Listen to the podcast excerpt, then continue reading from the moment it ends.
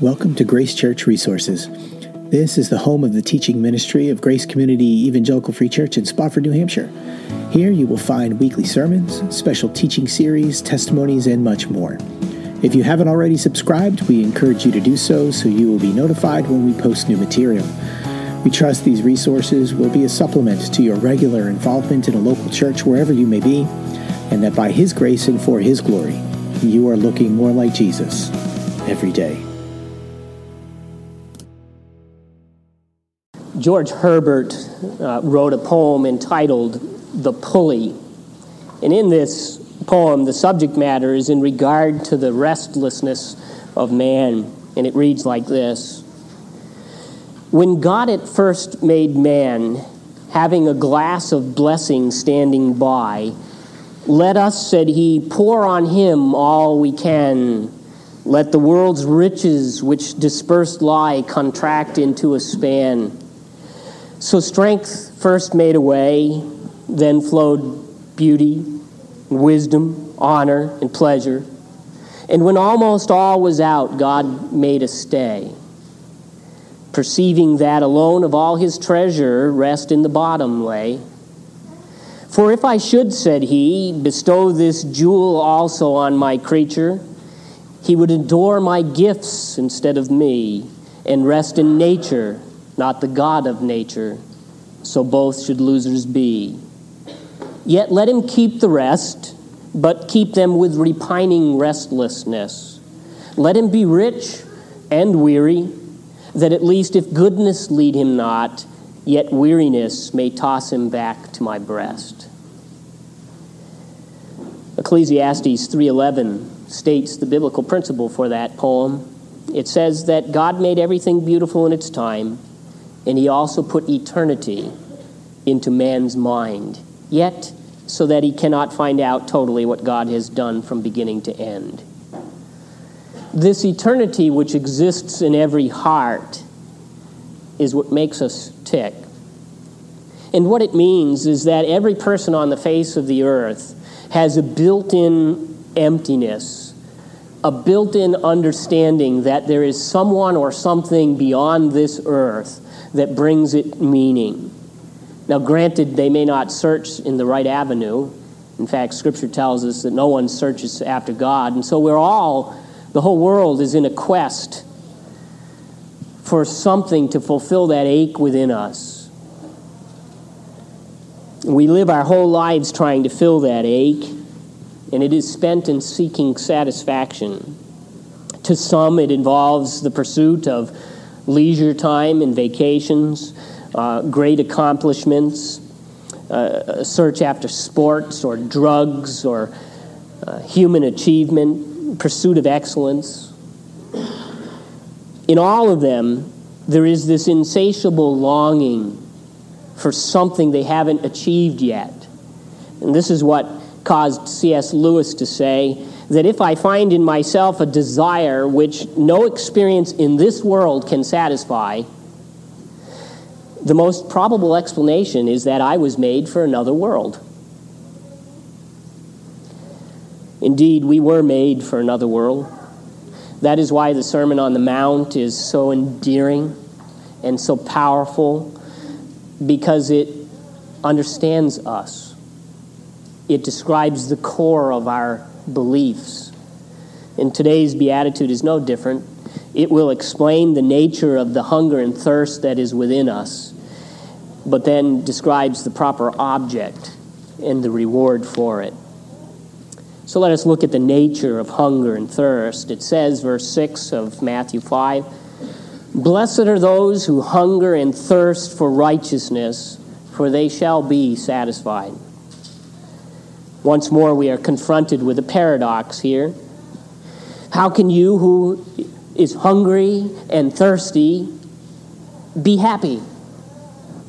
How can those who are starving said to be satisfied? It doesn't make sense.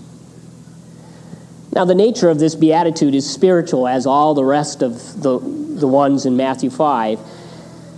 However, understanding the physical side of hunger and thirst may indeed help us to understand the spiritual parallel as well.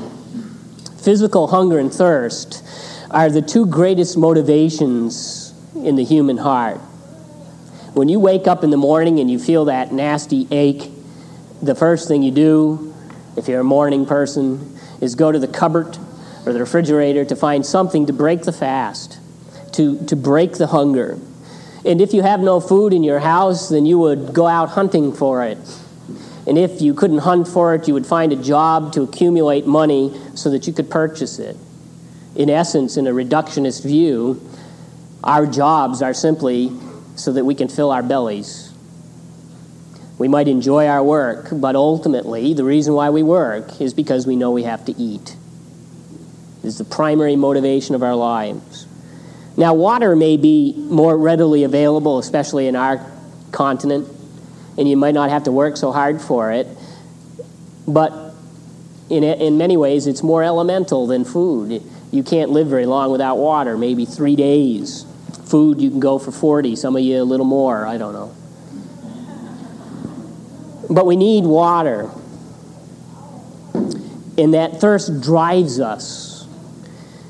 And though most of us don't know what it is like to, to starve or to thirst for very long, we do sense that this is describing a condition, a spiritual condition that demands to be met. Spiritual hunger and thirst is a drive or an impulse that insists on being fulfilled unless we die.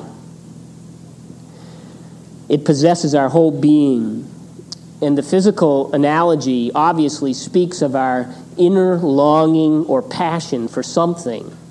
It describes a force within our soul that must be satisfied or we can't live. It's what makes us tick. It what describes it describes our behavior, why we behave the way we do. And we know that hunger can be a very painful thing.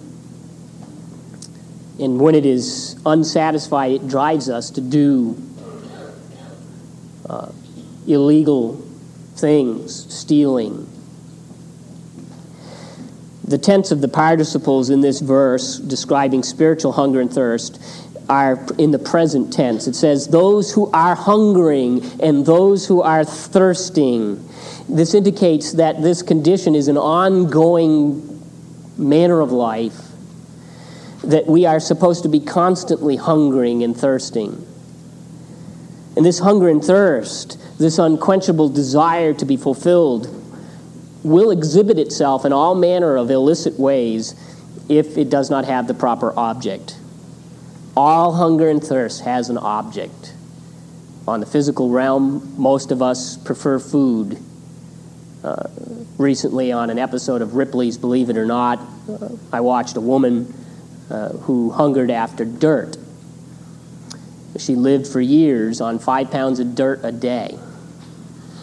Not just any ordinary road dirt. It was good, fine gravel, uh, sand. From, it actually looked pretty good in the way she was eating it, but five pounds a day. Now, I don't think that's normal. Um, she must have had the cleanest gizzard of anyone around, but uh, she had an object for her hunger. And so we are introduced next in verse 6 to the object of the spiritual hunger and thirst, and it is clearly righteousness. That which is the sole ambition of our soul is a thirst and a hunger for rightness, for righteousness. If there is no desire for rightness within our being, then there is no spiritual life. In the same way that if there is no physical hunger in a person, then they're probably dead. So there needs to be a spiritual hunger for rightness, or we are not a kingdom citizen. And we need to evaluate that. We're not spiritually alive. And so the nature of this righteousness, how it is defined, is found in Matthew itself.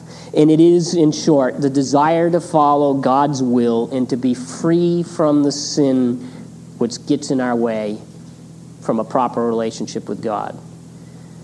A kingdom citizen recognizes that sin separates us from God. And so we desire to be right with Him. Now, there are two kinds of righteousness in Scripture. Paul represents one, but Paul is not on the scene yet, and most readers would not understand his understanding of it. Paul teaches that there is a righteousness that is imputed or placed upon us, that because we had no personal righteousness, God had to place Christ's righteousness on us in salvation, so that when God looks down upon us, he sees us as Christ. But there is another kind of righteousness, which is what Matthew is speaking of here, and it is represented by an ongoing passion and a, a manner of life in which we seek to become as righteous as God sees us in salvation. And we can see this definition in, in the Sermon on the Mount itself. If you'll note back in verse 3 that the first four Beatitudes end with a description of righteousness. You know, blessed are the poor in spirit, blessed are the mo- those who mourn, blessed are the gentle because they will thirst for righteousness. But then the next four also end with righteousness. Blessed are the merciful, blessed are the pure, blessed are the peacemakers, and blessed are those who are persecuted for the sake of their righteousness. So the first three Beatitudes describe how a person gets to the point of seeking righteousness. They realized that they were poor in spirit, that they were de- bankrupt before God, and they cried and mourned over it, and they did not take things in their own hand. They were meek, and so they thirsted for righteousness.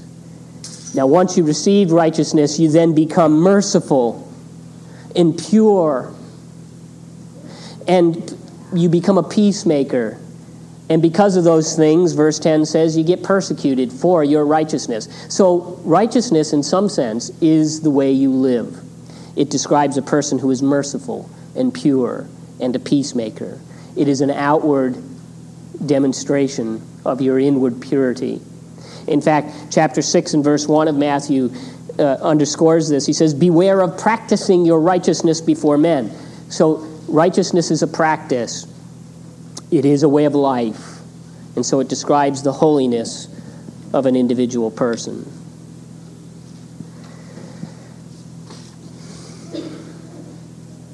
As we grow in Him, we become increasingly sick and tired of the sin in the world and sick and tired of the sin which still remains within us. A proper understanding of sanctification is that God dealt with the guilt of sin through the cross, and He is dealing with the power of sin right now in our daily lives, and someday He will deal with the presence of sin and we will be taken from it. And so sanctification includes all those things, but primarily, most of the time, sanctification refers to this time that we live on this earth in which we are systematically, hopefully, becoming more like Christ day by day. And that's what thirsting and hungering is all about. It is to become, a desire to become what God sees us as in His Son. It is to desire to be like the Lord.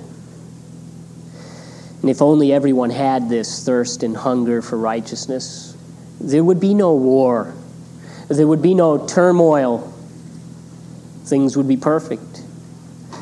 But you see, that is why the gospel is so important and why we as a church must make sure that that remains our purpose, the preaching of the gospel, and that we not let it be replaced by any noble cause out there you see, our purpose for existence as a church is not to feed the poor, is not to clothe the poor. It is not to change the government and make them have laws that reflect Christianity. Our purpose is to declare the gospel so that a group of people might be raised up from sin and brought together to worship God in purity. And the net result of that is that we will be people who want to help the poor and clothe them and feed them and change this world for Christ. But let us not get the, the cart before the horse. The way in which we have changed the world is by changing individuals, and only the gospel can do that. And so that needs to be forever our focus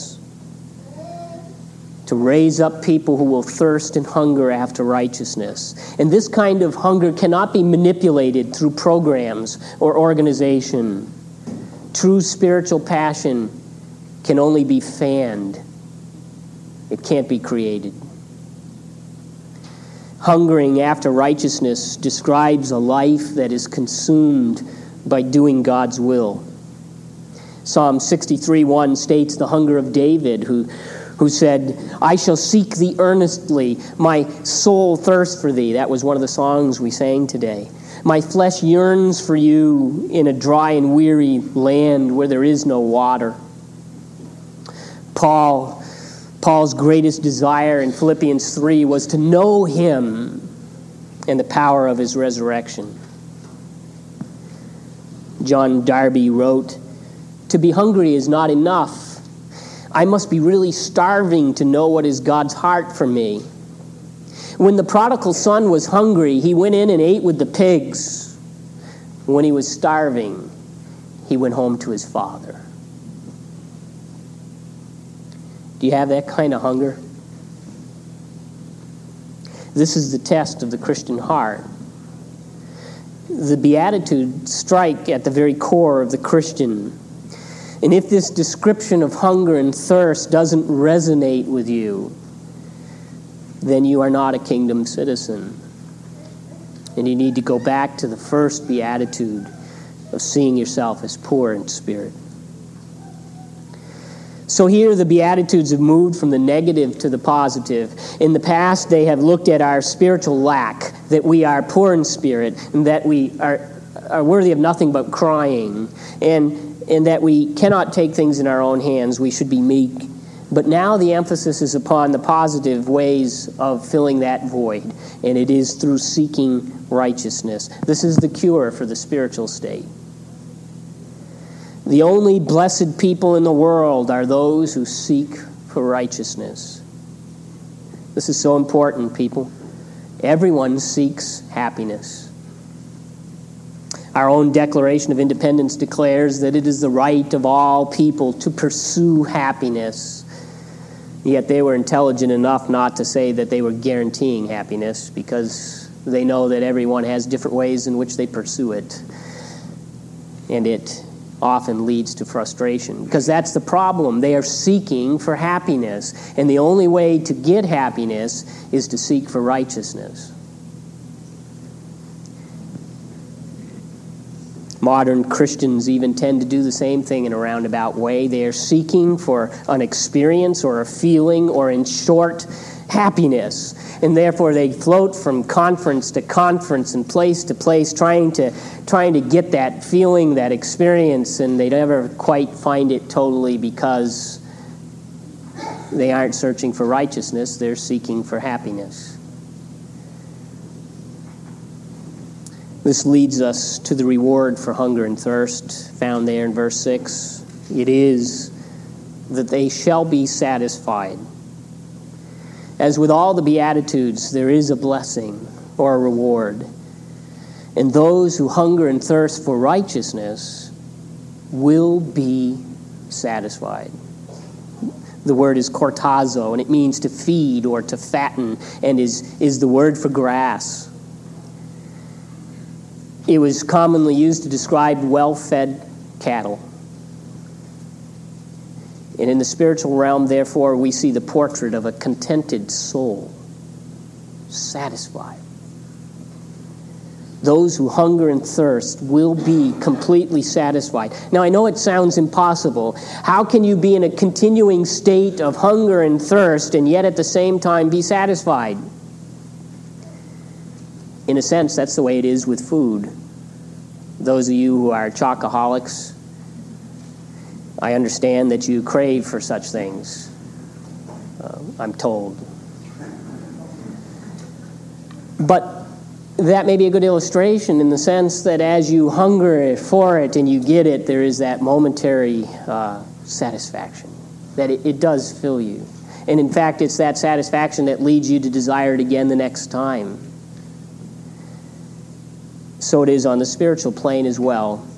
Psalm 107 9 says that he has satisfied the thirsty soul, and the hungry soul he has filled with what is good. And yet, David goes on in that the more he was satisfied with God, he says in Psalm 119 20, My soul is crushed with longing after thine ordinances.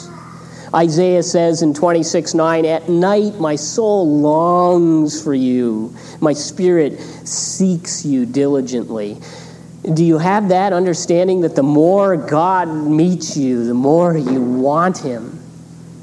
It doesn't disqualify the satisfaction of the previous time. It just makes the next one even sweeter. But the difference with this kind of addiction is that you never go downhill. It always gets better and never gets worse. And it's the kind of addiction that God wants us to have. It becomes a lifestyle. And so Paul describes his own passion in Philippians 3:13. He says, "I don't regard myself as having laid hold of it yet, but I'm telling you what, I'm forgetting what has gone behind and I'm aiming towards that mark." You can see his passion aiming towards that goal. He knows he hasn't arrived, and yet that makes him want it all the more. And then he says in verse 15, Let us therefore, as many as have arrived, or as many as are perfect, live this way. Let us keep pressing on until we attain what we have already attained. It's paradoxical, I know. We are called to live out practically what God has made us positionally. That's what this life is all about. And so we are people who hunger and thirst and are satisfied all at the same time. The more He satisfies us, the more we want to know Him, and we never rest upon past decisions we are in a constant state of growth. Now, how does this thirst surface? Are you blessed? Better believe you are. Do you have spiritual joy?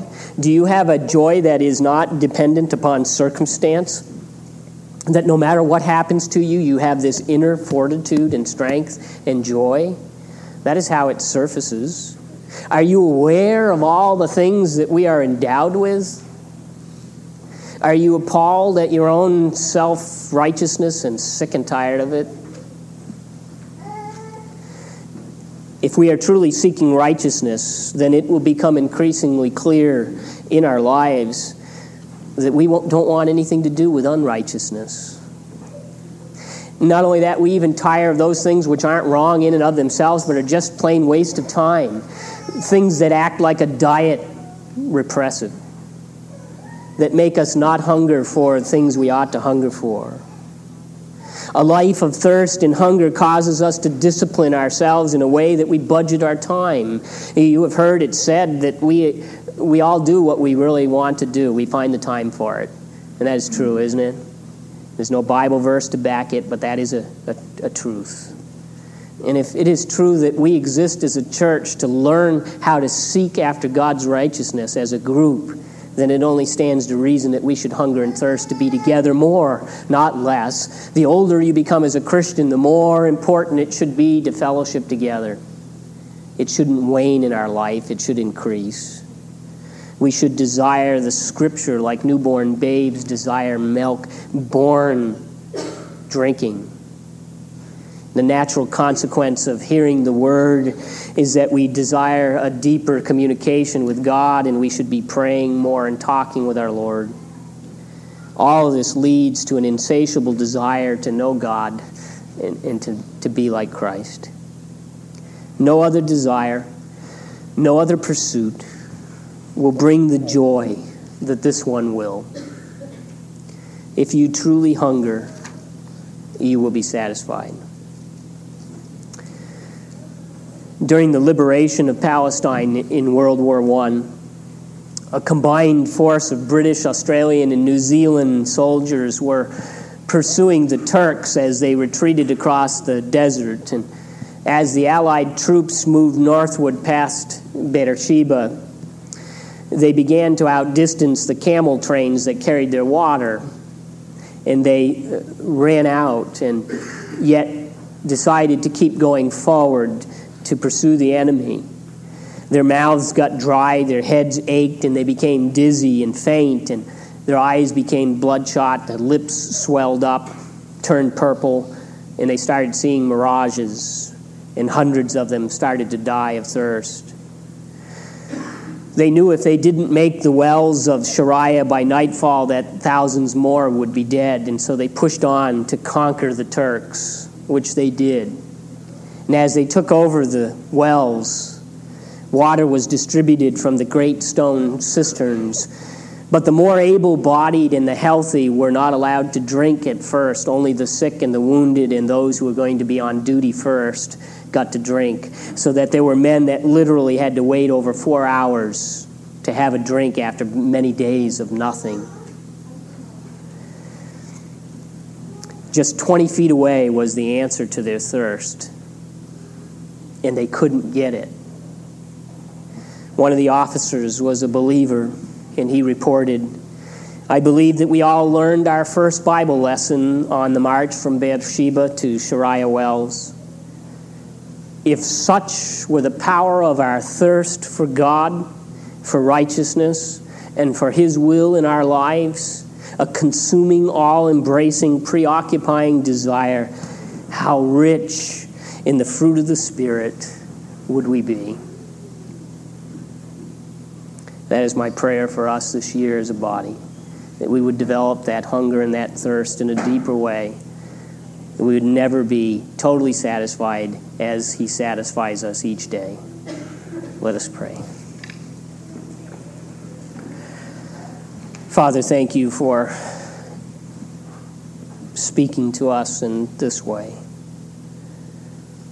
We know that you are there and that you've planted that desire in us to know you May we be able to see the false from the true. May we be able to put aside those things which are a waste of time, which keep us from that f- true fulfillment that only you can give as we seek that which is right and that which is holy. May we as a church be able to do that. Thank you for challenging us. Give us the strength and the power. And we pray these things in your precious name. Amen. We trust this resource was a blessing to you. You might also be interested in our other podcast, Grounding Our Faith, which is an interview style conversation with staff, church leaders, and members about issues of theology and everyday faith. Grace Church Resources and Grounding Our Faith are both ministries of Grace Community Evangelical Free Church in Spofford, New Hampshire.